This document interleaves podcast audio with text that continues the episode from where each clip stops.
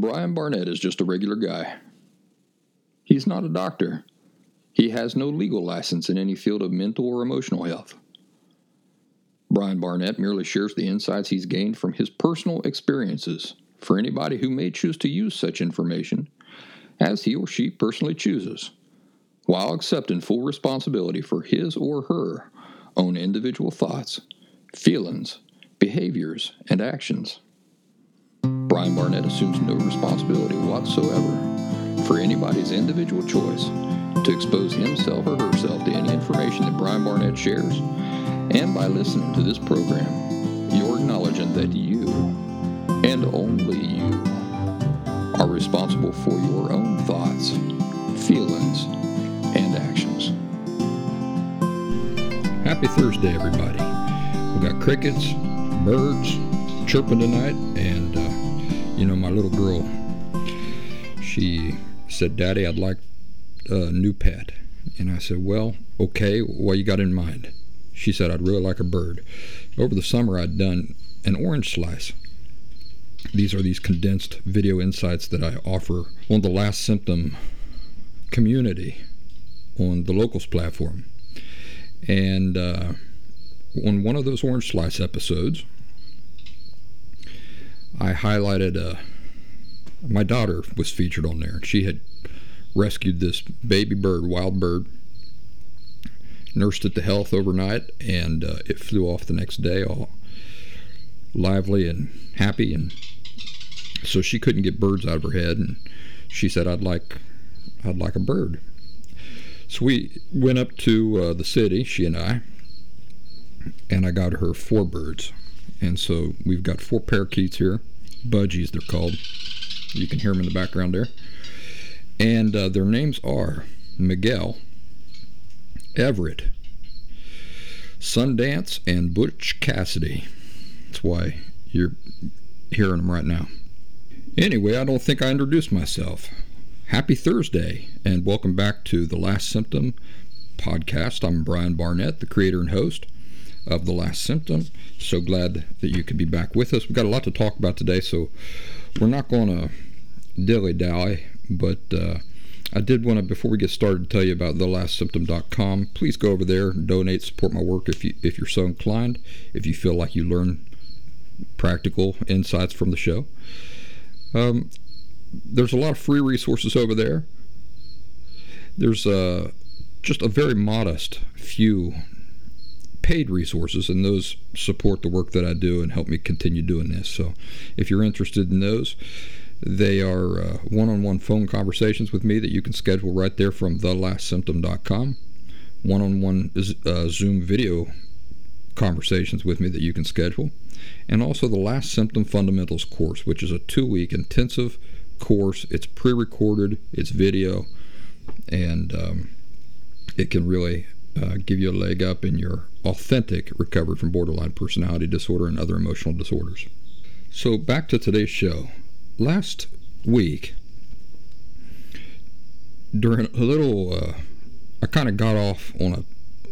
We were talking about uh, one thing, and I kind of got off on another subject, and uh, went into the, kind of this little comical portion of the epi- of the show, where I uh, very poorly imitated.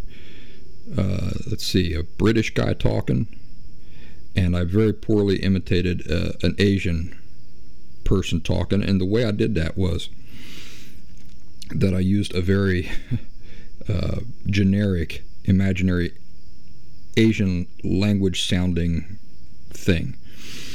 And uh, I got a an email from somebody who is Asian, and I wanted to share that with you. The reason why I'm sharing this now is because after I got this message, I started thinking, well, he might not be the only person who feels this way, and I might as well address this for for all Asian listeners. And the, the email goes like this You know, I'm a regular listener of your podcast, but I have to say, I was quite disappointed by your use of the phrase ching chong in your latest podcast. It actually caused me to turn off the show. Now, I just want to interject right there that I did not use a phrase I didn't use a phrase. I was I was imitating the sounds of a language. So I wasn't quote I wasn't repeating any phrase I've ever heard. Um, I was simply imitating a generic imaginary Asian language. But the person goes on to say, uh, I know you, you're probably thinking I'm being oversensitive and making a fuss out of nothing. I don't think that. I don't. I don't think there's such thing as overly sensitive. Um, and the person says uh, it was it was quite uh, insensitive. I don't expect you to fully understand why such a term is so offensive to the Asian community. Again, I wasn't using a term. Uh, I was working off the cuff and I was imitating the way language sounds to me in a generic way. So I wasn't pulling up any term at all that I that I've ever used or heard used. But let's go on. I appreciate that the person recognizes that I cannot be expected to fully understand why where this offense would come from. Uh, let's see. The person says we are essentially made to feel like perpetual outsiders in our own country, and terms like ching chong just reinforce the notion that we don't belong. For example, think about how you would feel if, when you moved to Philly and told someone you were from Appalachia, and they responded by mocking a redneck hillbilly accent. All right, now here's where I want to stop. This did happen to me. It happened to me many times. I wouldn't, you know, when you say mocking a redneck hillbilly accent, immediately that verbiage right there paints the picture that the person is is trying to push your buttons. They're trying to offend, to be offensive. They're trying to offend you. Um, but here's the thing: many people imitated, imitated our accent in Appalachia, and and I don't remember any instances where I took offense at it because I never got the impression that their intent was with malice. So I got the impression that these folks liked me. They liked the idea of Appalachian life. They've not really ever been there. They've never had any exposure to it. So the best they've got are, are you know, their what they live with in their imagination. And so whenever I got people imitating uh, an Appalachian accent or a Southern accent or whatever, uh, I never got the impression they were doing it with malice. I got the the impression that they were doing it with some affection. Um, and so I just want to say that the person did say, you know, in the letter, said, uh, think about how you would feel if when you moved to Philly and presented this scenario here. And so I, I did what that person asked. I did sit and spend time imagining that and remembering back to it when it actually did happen to me. And what I concluded, which was my reaction at the time, and which is my is still my reaction, it's still the conclusion that I arrive at, is that the only thing that matters is intent. Intent is the only thing that matters. Think about it. Think about me being in the city. I'm in Philly. And somebody starts talking like, hey, you're not from around here. Where are you from? Now, immediately, my brain tries to determine their intent. Now, if I determine that their intent is to mock me, make fun of me, or disparage me, how do I feel about that? Naturally, I'm going to feel very miffed. I'm going to be very upset. I'm not going to like that. I will take offense at that. But if I conclude that their intent is simply to imitate, you know, to do their version of the way I talk, with no malice, then then how do I feel about that? Do I feel the same as the guy who is mocking me or trying to make fun of me. No, I don't feel the same way. It's my perception which determines this, right? it's my perception and the conclusions I reach about that person's intent, which is everything. Boy, I think that's uh, Miguel over there is getting real chatty right now. In fact, let me go put a blanket over their cage because it's it's too late for them to be up. I'll be right back. Okay. So we're talking about intent and how that's the only thing that matters, really. That's what it all comes down to when we're talking about these sorts of things. Now, before we go on, I want I do want to say that um, as the last symptom guy, I have often told you that feelings can be good or bad, right or wrong. And so the person who wrote me this letter, I just want to go, uh, you know, b- before we get too far into this conversation, say that I, I don't fault the person for feeling how they feel. I'm not saying that they're feeling the wrong thing at all. Um, I'm not saying that that person's feelings don't matter. Of course, the person's feelings do matter, as well as anybody else's feelings. And and here's the thing about that. There's probably a lot of Asians who heard that show and do not feel offended.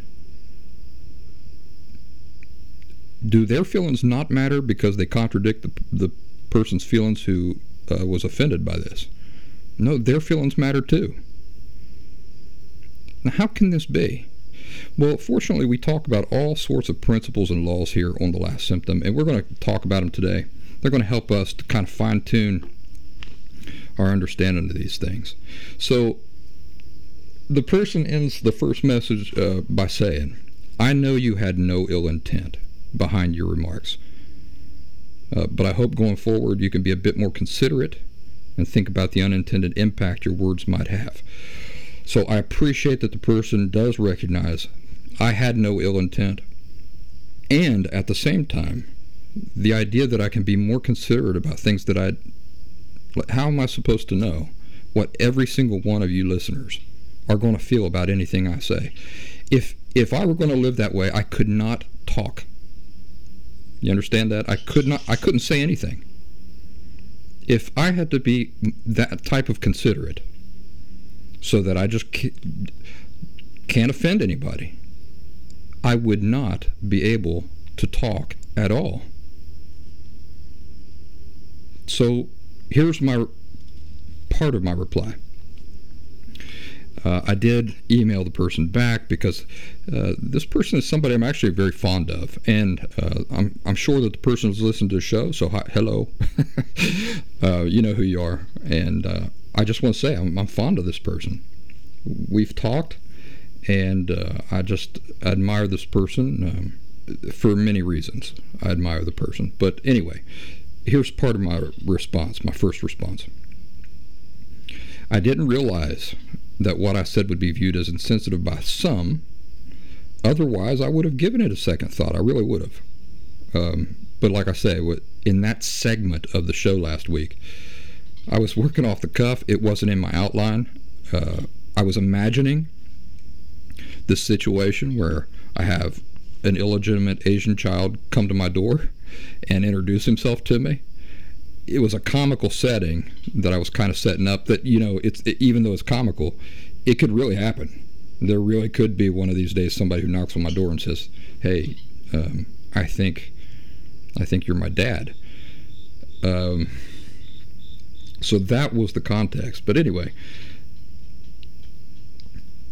I go on to say that. Um, so I would have given it a second thought. That's true. If it had occurred to me, well, this might be offensive to some people. Uh, I would have given it a second thought. Now, I'm not saying that I wouldn't have gone ahead and done the bit. I'm just saying I would have given it a second thought. It wouldn't have. I wouldn't have just rolled off my tongue. And I go on to say I can understand why, from your perspective, it could have been seen as insensitive. The fact that you bothered to write to me about this suggests that you probably knew that I didn't mean anything in a derogatory or unaffectionate way. In fact, in context, I was using that to basically tell the world that I've been uh, with Asian women, and that's not something I'm complaining about. Now, here's what I want to say I don't speak any Asian languages. I don't speak any Asian language. I, I speak a little, well, no, I don't speak Mandarin. I know a few phrases in Mandarin, but I don't speak any uh, Asian languages. So when I'm doing an audio sketch where I want to comically paint a picture of my illegitimate Asian child, imaginary Ill- illegitimate Asian child, introducing himself to me, the best I can do, the best I can do is a really poor imitation of the very basic sounds of Asian languages generically and how they sound to me as an English speaker who doesn't speak those languages. Now, the more I've thought about this, the more I begin to think that part of the disconnect here is that one person, you know, the person who is offended, thinks I'm attacking the identity, you know, the people. Whereas, from my perspective, I'm imitating a language, and not even a real language, a, an imaginary generic language that's simply meant to, to sound like a, a language. So I point out that I had just finished doing a really terrible impression of a British accent. And both of those were examples of my limitations as a person. I cannot be expected to, you know, do a perfect British accent. I didn't grow up there. I can't be expected to do a perfect imitation of an Asian language. You say, well, why, why do you do it at all then? Well, why not do it? I'm not allowed to do that. I'm not allowed to to try to imitate the world around me when I'm telling a story and try to paint a picture. But my imitations of, of these languages are not a reflection of my feelings toward those particular groups of people. And I'd also like to point out that since the beginning of this show, you know, three, four years ago, I have established a pattern throughout, throughout this show, many times, of trying to imitate accents and languages poorly. It's kind of turned into a running gag. So I've established that pattern. Clearly, I was not selectively picking on just one language. Now, again, I think there's some disconnect here because my view of the thing is the language. Anybody who's offended is probably taking it on as the, an attack against their identity, you know, who they are as people. I, I wasn't making any commentary whatsoever on who anybody is as people. I was trying to imitate a language, not people. Not like, you know, Mickey Rooney on uh, Breakfast at Tiffany's. I wasn't doing anything like that. But I go on to say, and I, I truly believe this, that given this person's life experience, there are things that he or she is justifiably sensitive to, and I extend that to anybody who was offended by my doing that. I understand that given your life experience, there are things that you are justifiably sensitive to. But let's talk about some things we, you know, laws and principles that we discuss here related to emotional health to see if they offer any insight or help for us and context. Number one, triggers. We know they don't exist. A trigger is something a person is initiating within themselves it's not an example of some outside thing exerting a force upon us that we are powerless to. Right? There, when people use that term, oh, careful, there's a trigger coming up. You know what they're saying? They're saying, careful, you're about to make yourself mad. That's what they're saying. Because no outside thing can exert that force on you. Careful, you're about to make yourself mad. That's what a trigger is. So, when somebody or something sets an individual off, what is this a reflection on? What is the what is okay, let's put it this way. In this situation where this person is offended, is this a reflection on me being a racist pig or is this a reflection on the offended person's insecurities? Which, is, which does it reflect greater on? The answer is that this is a reflection on that person's inner personal insecurities. Because there's no such thing as something being offensive. You, you probably think I just messed up there, but I didn't. There's no such thing as a thing being offensive. Now, why? Why is that true? Because offensive is a totally subjective notion. How can something be inherently offensive if it's going to offend some people but not everybody? See, if, if it's inherently offensive, it has to offend everybody. But there's no such thing as that. A person uses it to make themselves offended. So, what is it a reflection of? It's a reflection on that person's own insecurities.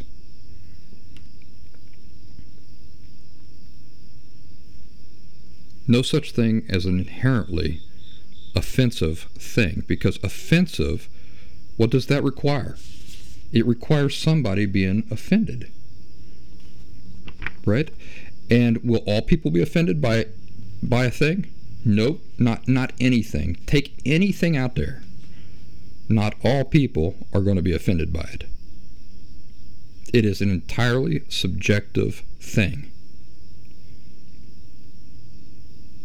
Entirely subjective.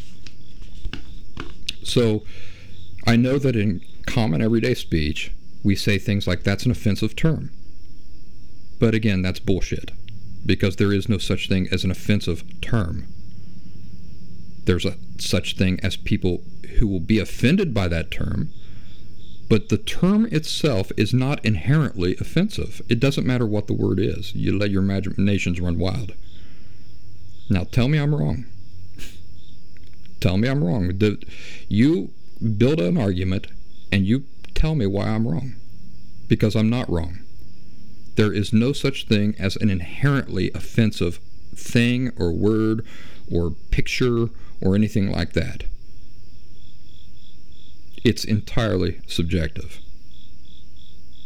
So, really, the only question or the only issue really is will it be offensive to some people? Not is it offensive. There's no such thing as an offensive term. The only thing that there is in reality is who will be offended by it? How many will be offended by it? And probably in today's world, that's the real question. How many will be offended by it? Because if only 10 people are offended by it out of you know, 6 billion, 7 billion people on the planet, you think Disney isn't going to make that movie? Do you think that word isn't going to be used and socially accepted? So it doesn't matter if you're offended. That's totally subjective too. What really matters is how many people are offended by it. And there's no such thing as something being inherently offensive. There's no such thing as anything being offensive it will be offensive. It will be offensive and it won't be offensive. That's an interesting conversation right there, too. Take anything and you can you can accurately describe it as both non-offensive and offensive. And both descriptions are correct because offensive is a totally subjective thing. In order for something in order for offensive to be used at all, there has to be a person who is offended. in order for it not to be offensive. There has to be people who are not offended. And in everything on earth and in life, for everything, there are both of those groups of people. Okay?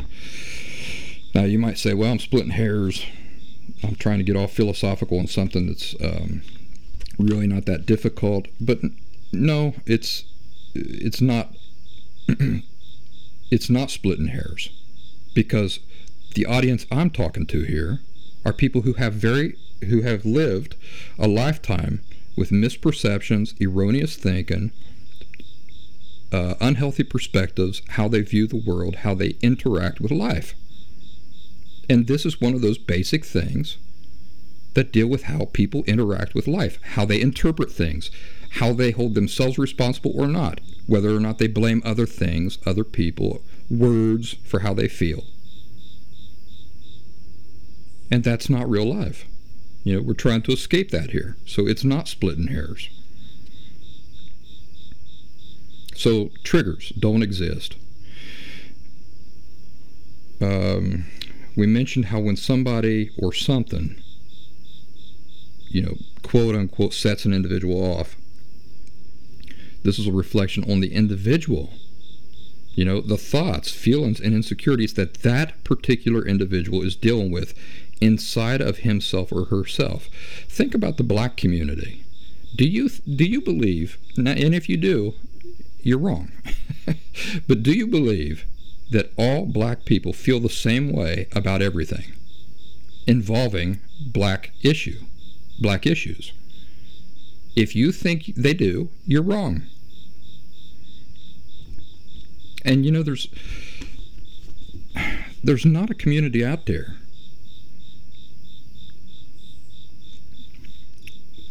that is probably a better example for topics such as this.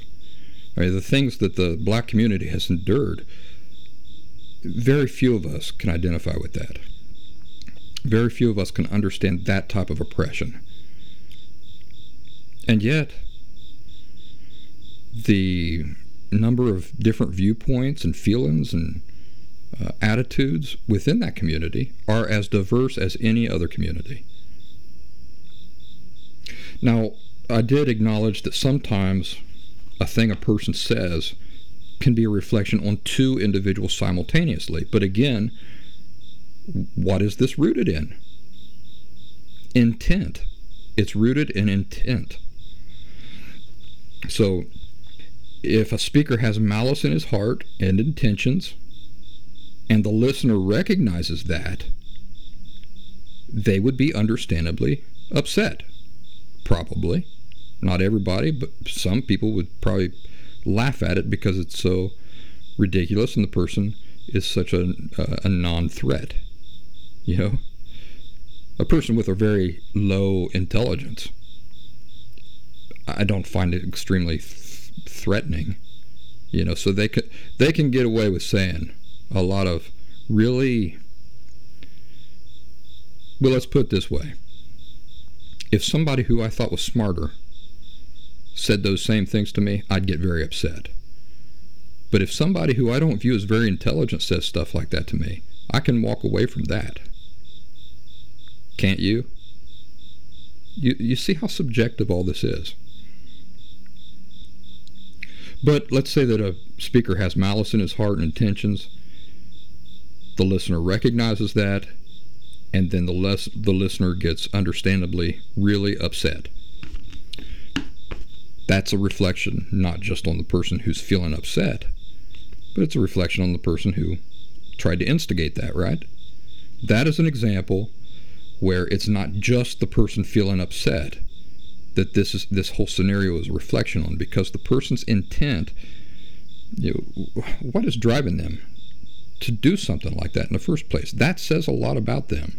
That reflects back a lot on them. But if they have no ill intent, what does it reflect on them? It doesn't reflect anything on them.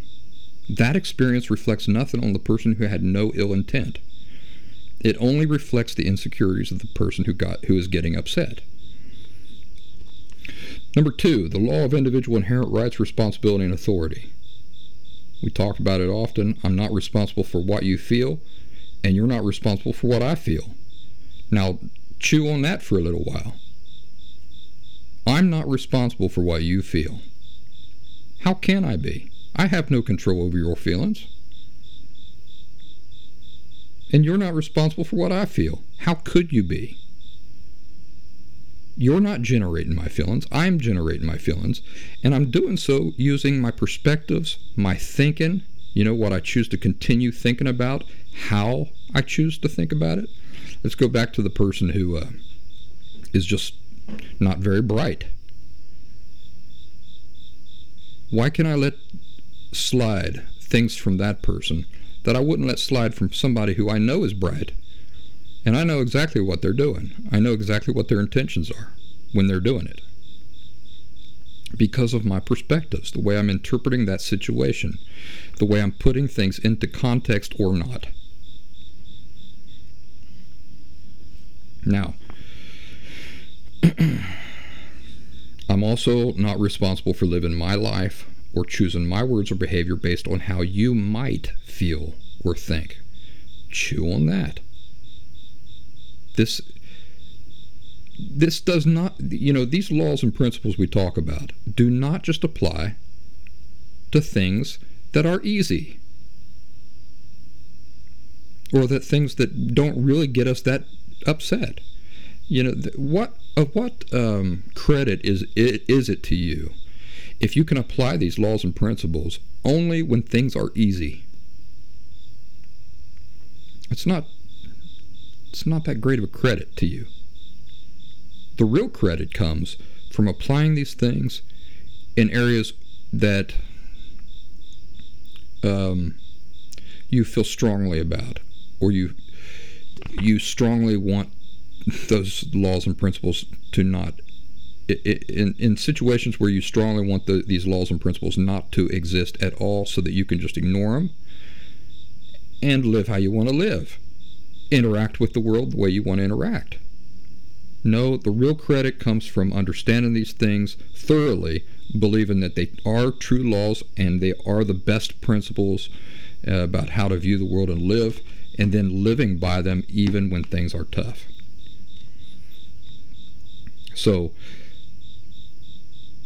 when I say I'm not responsible for living my life or choosing my words or behavior based on how you might, you know, how I think you might feel or think, this doesn't mean I shouldn't be considerate to others.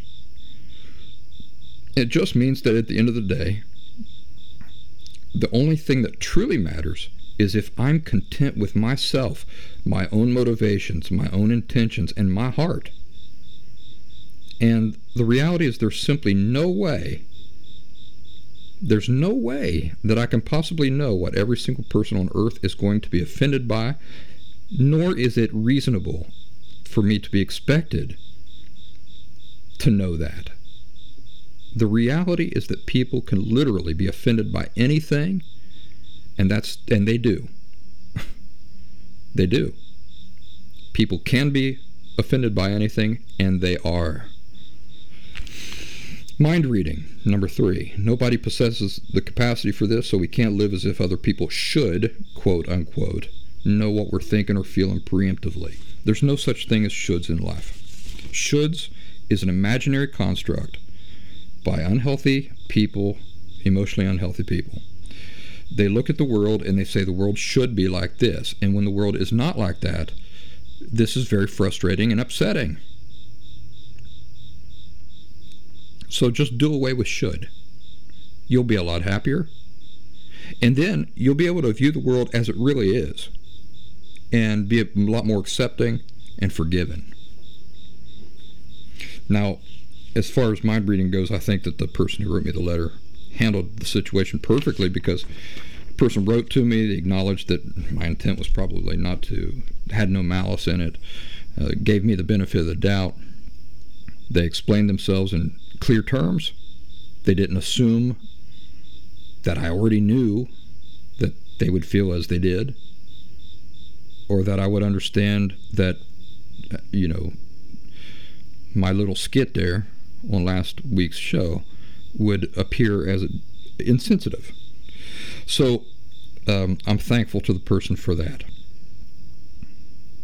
Again, I want to emphasize that I'm not saying that this person's feelings or anybody's feelings who were offended last week, that their feelings don't matter. Um, now, here's the thing we know that there's nothing that is inherently offensive, right? So if you're going to listen to last week's show and you're going to say, boy, that was he was insensitive. What are the conditions that have to exist in order for that to be true? There's a stray kitty cat right outside my door. So, uh, back to the conversation here. Was I insensitive? No, I wasn't insensitive.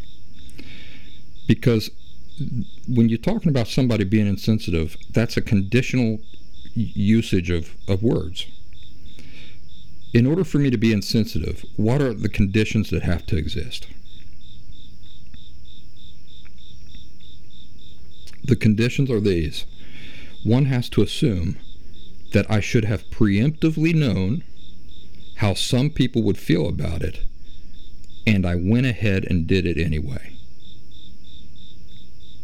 Those are the conditions that have to exist in order for it to be said that last week I was insensitive. Let's say it again in order for that to be true, that I was insensitive last week,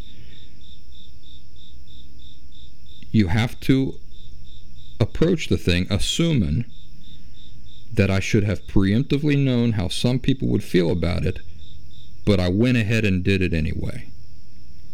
That is the condition that has to exist in order for me to have been insensitive you know, I did it anyway without any regard for their life experiences and feelings, even though I was aware of those things, I did them anyway.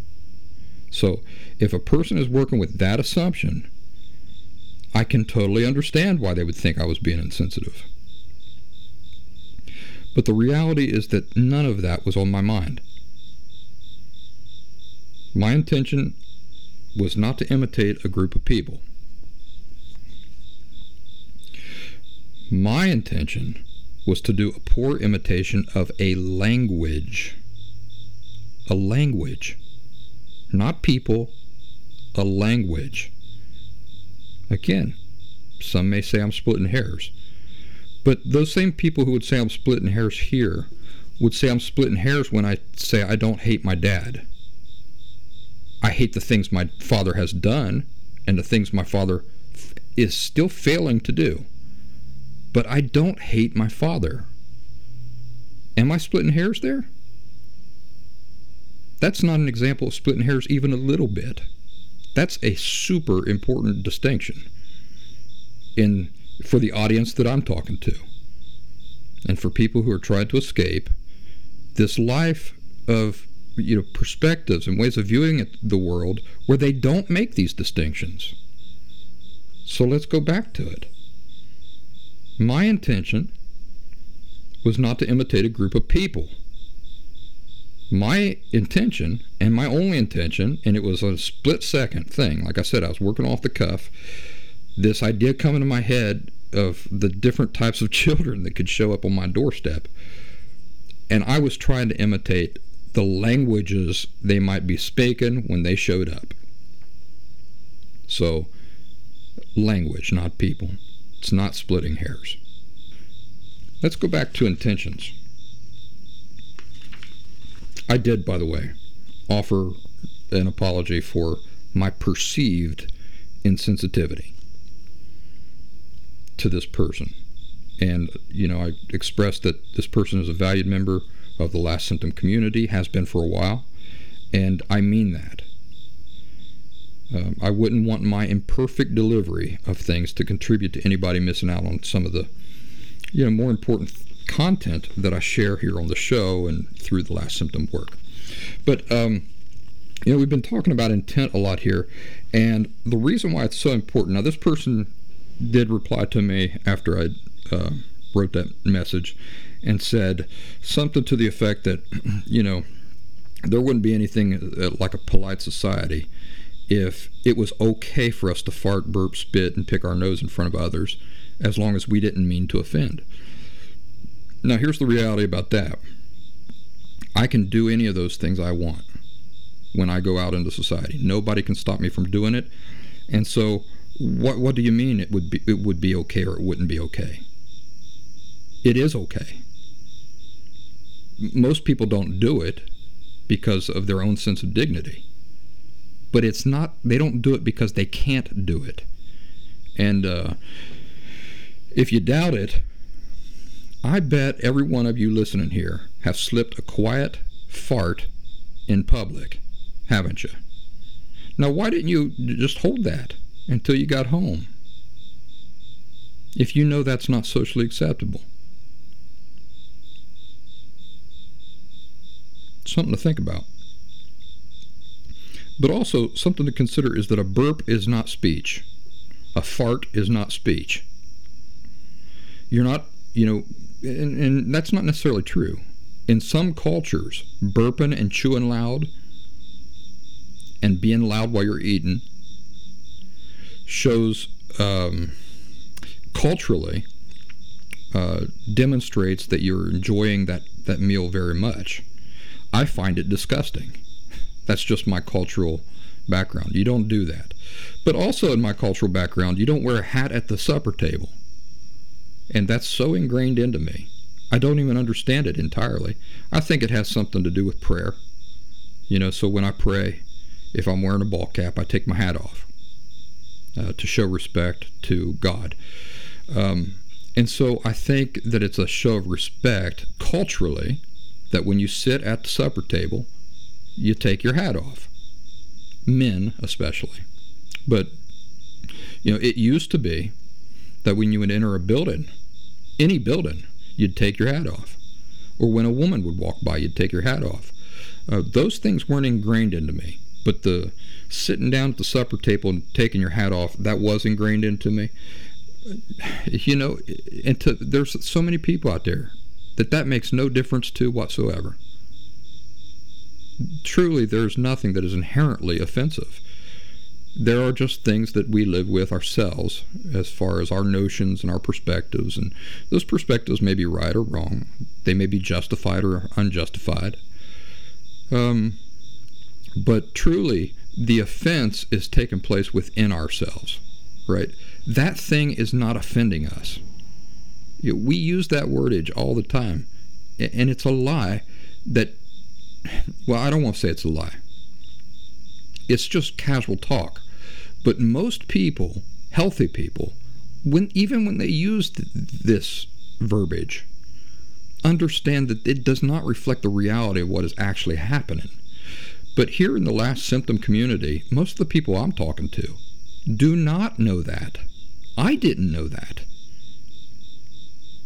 So things like, you offended me, that offended me, me growing up using that verbiage with my unhealthy perspectives on the on life and the world, I really believed that other things were offending me. They were making me feel those things.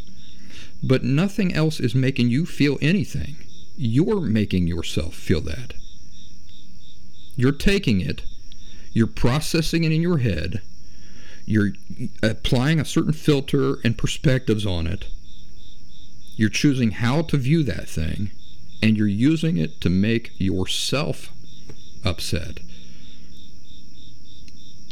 Now, when I was going through my own recovery, I was told because I was just discovering feelings and expressing my feelings.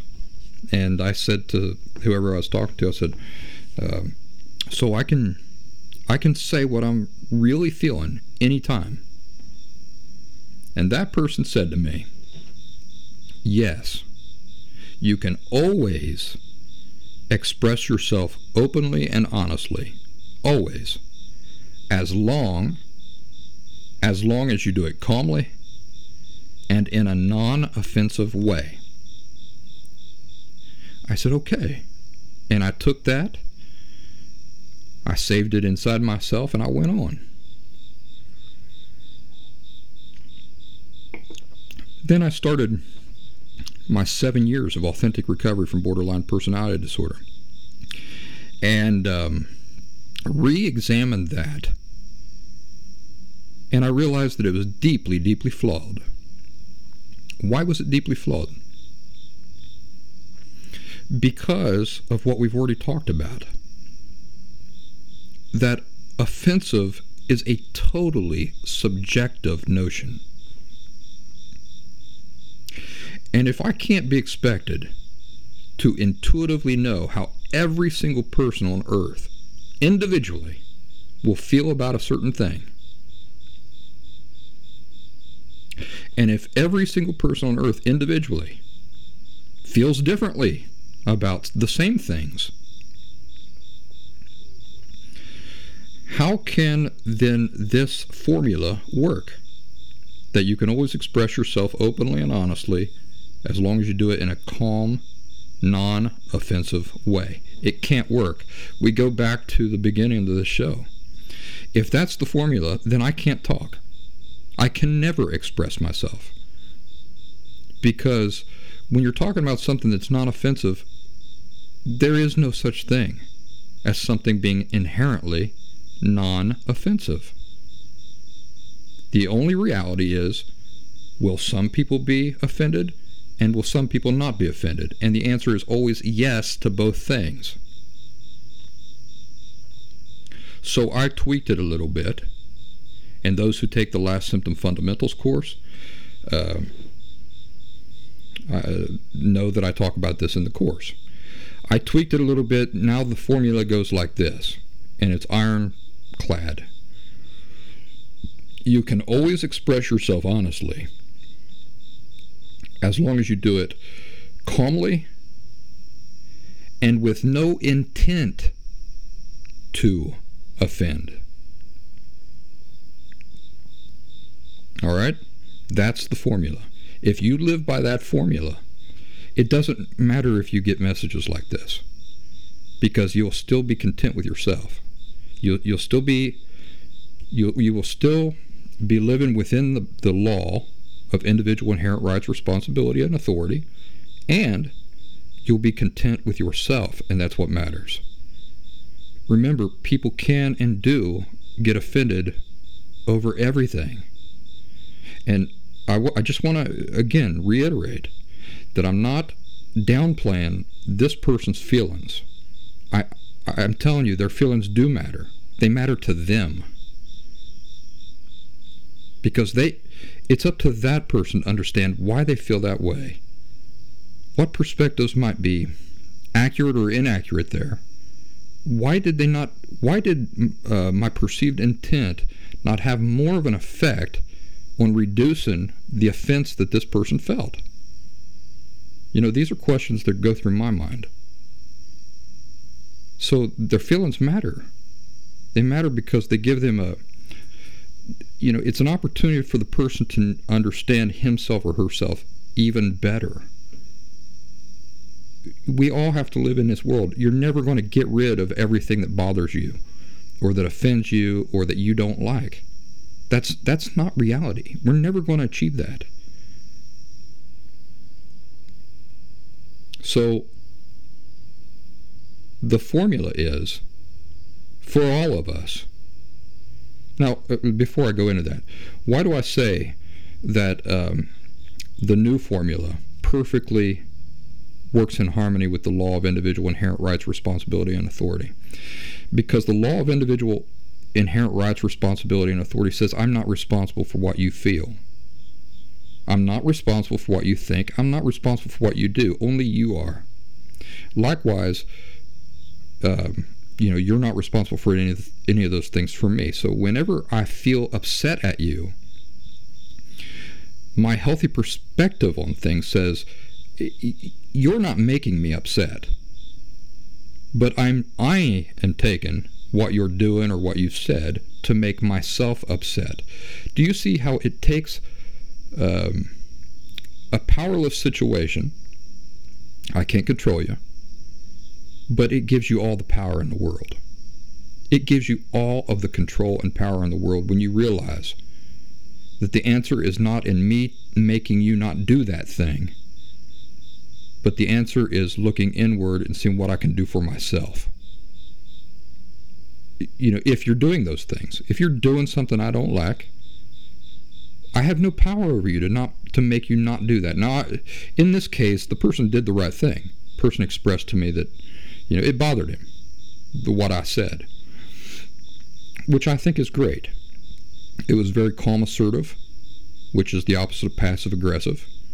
He just he came out and said it, and he was very, I thought, clear and honest about it, and I, I really enjoyed that. So you know, none of this is to discredit anything that you know, he feels or whatever. I'm just expressing the, the the nothing that we're talking about tonight today is anything we haven't talked about before. I'm just applying them to, to this situation. So. the law of individual inherent rights, responsibility, and authority. I'm not responsible for what you think, feel, and all this stuff. So I cannot be realistically expected to pattern my behaviors and life around what I think you might feel, right? Or try to say things in ways that uh, con- that um, ameliorate. I, I hate terms like that because they come into style. You, you know, you didn't hear I didn't hear words like that for ameliorate for uh, the first 30 years of my life, and it wasn't because I wasn't around smart people. But these folks come out of college indoctrinated with these new terms, and I don't know why they they they, they come into style. Terms like ameliorate and um, uh, trope, right? It, it, can't read an article anymore without coming across that word, and, and I, I kind of get the notion that the person writing the article, when they use that word, like they get this sense of satisfaction. Oh, I use trope. I, I use this word that everybody's using nowadays. And they kind of get like this kind of subconscious buzz off the fact that they use the word trope. Meanwhile, I'm reading it and I'm just thinking, what an idiot you are because you, you can't think for yourself. You're just such a product of uh, fad. um, so, you know, I, I like cliche. But, you know, at one time, in all fairness, cliche might have been a word like that. you know, they're probably back in uh, 1960s. Cliche started appearing. And there was somebody like me out there going, why, why are these stupid kids making this word uh, popular? Uh, I, I didn't hear that word 20 years ago when I was growing up.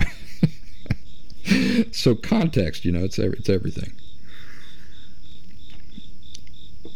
I have my opinions, but I like to think that I'm at least fair in my opinions, and uh, not um, totally letting myself off the hook as if as if I'm I I determine the standard of everything. Um, so anyway, the new formula. You can always express yourself honestly, as I did in last week's show. As long as you do it calmly and with no intent to offend. See, I don't have any control over whether you will get offended. The law of individual inherent rights, responsibility, and authority. But what do I have control over? The only thing I have control over, for real, in real life, is if I am intending to offend you. That's why I say that this new formula perfectly works in harmony with the law of individual inherent rights, responsibility, and authority. You can always express yourself honestly, openly and honestly, as long as you do it calmly and with no intent to offend. So, I hope that this um, goes over well with people, and particularly the person you know who this whole episode has been about. Really, I'm not complaining about how, you know the way that the person felt. Oh, you know one thing before I go, I do want to read his follow up, some of the follow up email, uh, because I I feel like the least I can do is bring to attention those of us who are not Asian, who have not had this experience, I feel like you know the least I can do is share with you some of the the picture that he painted for me that helped me understand really what the Asian community goes through, and hopefully uh, this individual will appreciate that and will appreciate that uh, you know my my intent was not to offend, and at the end of the day, I'm content that my intent was not to offend. I understand that this person has not fully digested, I guess, or bought into the the argument that I've made here. That's okay. If you want if you want to feel powerful and in control of your own life, eventually you will have to adopt these same principles and laws into your own dealings with life, um, whether you think I'm insensitive or not. And I say that with all affection. So here's the part of the uh, the second uh, email that I got from this person, and like I said, I want to share it because I feel like the least I can do is to um, share this directly from this person so that the rest of us can understand what the Asian community in different parts of the world deal, deals with. And I, I, I'm, I'm glad that the person shared this with me, and, and I'm happy to share it with you. Um, the person says to provide a bit more context. Asian Americans often grow up in towns where their family is one of the only Asian families in the area. They and their family are often subject to racial slurs growing up, including eye gestures, being told to go back to China, and yes, being called Ching Chong. Now, this was something I did not know. Again, I want to reiterate that when I did that bit in my show, I did not know of such a term as Ching Chong. I was trying to imitate the language. Uh, he goes on to say this is in addition to all the other more subtle things we experience that send the message that we don't belong. For example, getting stared at walking into a restaurant in Pennsylvania when we're the only Asians there. And not to mention all the historical racism Asian Americans have faced, which sadly is not taught in schools. He says, at least it wasn't when I was growing up. Not sure if it's changed now. Um, he says, anyway, I hope that this sheds a bit more light on why your words had the impact on me that they did. I do understand uh, more now than I did at first. I'm I'm sympathetic and empathetic to the things you've expressed. As I as I mentioned to you, um, if my life experience were the same as yours, I probably would feel very similar to the way that you do feel. And so I'm not trying to take that away from you. I'm, I'm acknowledging that I would probably feel very similar to the way that you feel, depending on what my perspectives were and my life experience. And I appreciate you acknowledging that I did not grow up that way. Those are not my uh, perspectives and life experience.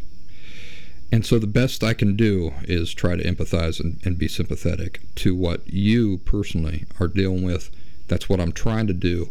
While at the same time, um, highlight for you and for other folks that while the way you feel is, you know, the way you feel about this, th- these things are, are justified they're not good or bad, right or wrong. It's just what you feel based on your experiences and your perspectives. But I do want to point out and highlight that the path to control and a sense of power over that a situation like that is not looking outward. That's the mistake everybody makes is looking outward saying that shouldn't be. Well, you know, you're never going to control what everybody says. You know, you're never going to control the language everybody uses or the way they think or their ignorance. You're never going to. So, on an individual basis, the path to real power and control over one's own individual life and the way that they deal with these things, the way they perceive them, the way they feel about them, is within. And that's really the only reason why I went into the whole conversation about how um, these sorts of things, you know, the, the way re- we react to things, most more times than than not, by a large margin, are not a reflection on that that thing. It's a reflection on our own thoughts, insecurities, perspectives, and those sorts of things. And the the path to real control over life is recognizing truly where these things originate, uh, where they're where our power really exists, where it really does not exist. You know, that's just as important. Recognizing where we have no power, and then not wasting our energy and time on shoulds. Instead, you know, directing our blows in a way to make contact, and that is by focusing focusing upon where we really do have control and power. That's that's within us. That's where our control and power is. When when a person realizes that, they walk out into the world powerful and in control in a way that they never were before when they were blaming all of uh, all of their feelings and the the things they're dealing with on on all these external things. All right, so um, good conversation. I hope everybody has a wonderful weekend. Again, this show went a little bit longer than I I liked it to. Actually, I'd printed off uh, five or six different things here that I thought we'd have time to talk about, but this conversation was good and hopefully constructive. And you know, there'll, there'll be folks who don't uh, agree with me. There'll be folks that who are offended by this show. Um, but it's not my intent. I delivered it in a calm way with no intent to offend, and therefore, I'm allowed to express myself, aren't I? Same as you. Hope you folks have a wonderful weekend. All of my friends out there, no matter who you are, no matter where you're from, no matter what your background is. And before I go here, I just wanted to, uh, I was actually just wrapping up. I was ready to print this thing, and I decided to throw in here that uh, I recently I have started. I'm a big movie fan, and recently I've started putting more emphasis on uh, independent film because I'm so sick of superheroes. and if you knew me when I was a teenager, you wouldn't believe me saying that because I, I used to spend my lunch money. Uh, I'd leave the high school, go up the road to a paperback bookstore, and I would spend my $1.25 on comic books. So those comic books sometimes would go between 10 cents and 25 cents, and it just depended on the comic book, but I'd spend my whole lunch money on comic books, and I would go without eating. That's how much I loved comic books. But I'm so sick and tired of superheroes. Um, I, I, feel like Hollywood has saturated that they, anyway, I won't go into that. Um, in line with today's discussion, I want to recommend a movie to you, and I hope that the uh, the person who was corresponding with me today will appreciate this. I hope that the Asian community will appreciate this. Uh, the movie is called Minari, M I N A R I, and it's about a Korean family who starts a farm in 1980s Arkansas. I'll be honest, I I bought the movie originally. The the main actor in it, by the way, is the guy from uh, The Walking Dead. Uh, it's a Korean family, and they settle in Arkansas and they try to start a farm. And I bought the movie. I didn't rent the movie. I had never seen it, but I saw the trailer for it and I said, "This looks really good." and I, I went ahead and bought it. And it's just a really great movie. I will tell you, also in line with today's discussion, that for a large portion of the movie, I was kind of uh, uh, offended because they portray the the white population there, you know, the the blue collar working population there, as being really strange and kind of backwards and stuff. And I, I did take offense at that. Now, why did I? Was their intent to offend me? I don't know. I don't know. Um, I think Hollywood and movie makers more and more are leaning that way. But ultimately, I loved the movie, and my offense kind of melted away. I felt like it was kind of a an accurate representation of small town American life in the South. Eh, well, which is is in Arkansas, so that's South, but it's it's not really Appalachian. But yeah, you know, you guys probably have a hard time understanding the distinctions between Appalachian life and Southern life. We Appalachians, we we identify heavily with the South. In fact, we we say we're in the South even though we're not. In most cases, um, everybody who's in the North, that's not geographic, that's cultural. So when we talk about you being from the North or being a Yankee, you know, you might be in in California. That's that's not North.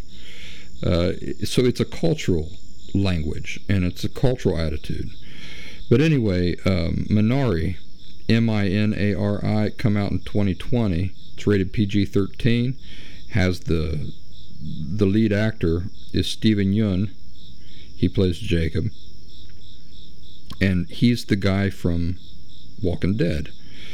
It's a, it's a fantastic movie. It really is good, and it it's so nice this movie because it's this Asian family who moves into an area where there are no Asians, and so you get to see them dealing with this cultural adjustment. And uh, not just the parents but also the children. You get to see them trying to adjust to this this new environment, and it, it might it might allow you to develop empathy and sympathy for the Asian community in ways you've never been able to, to do before in a very nice way. And so that's a, a token of m- my respect to the Asian community, my love for the Asian community, and um, my love for people. I hope you will look that movie up and enjoy it. Might be a nice thing for you to do this weekend and as all, all weekends go, you know, I want you to do something nice for yourself. Maybe that's the thing to do. Rent that movie, Minari, M I N A R I. You'll enjoy it.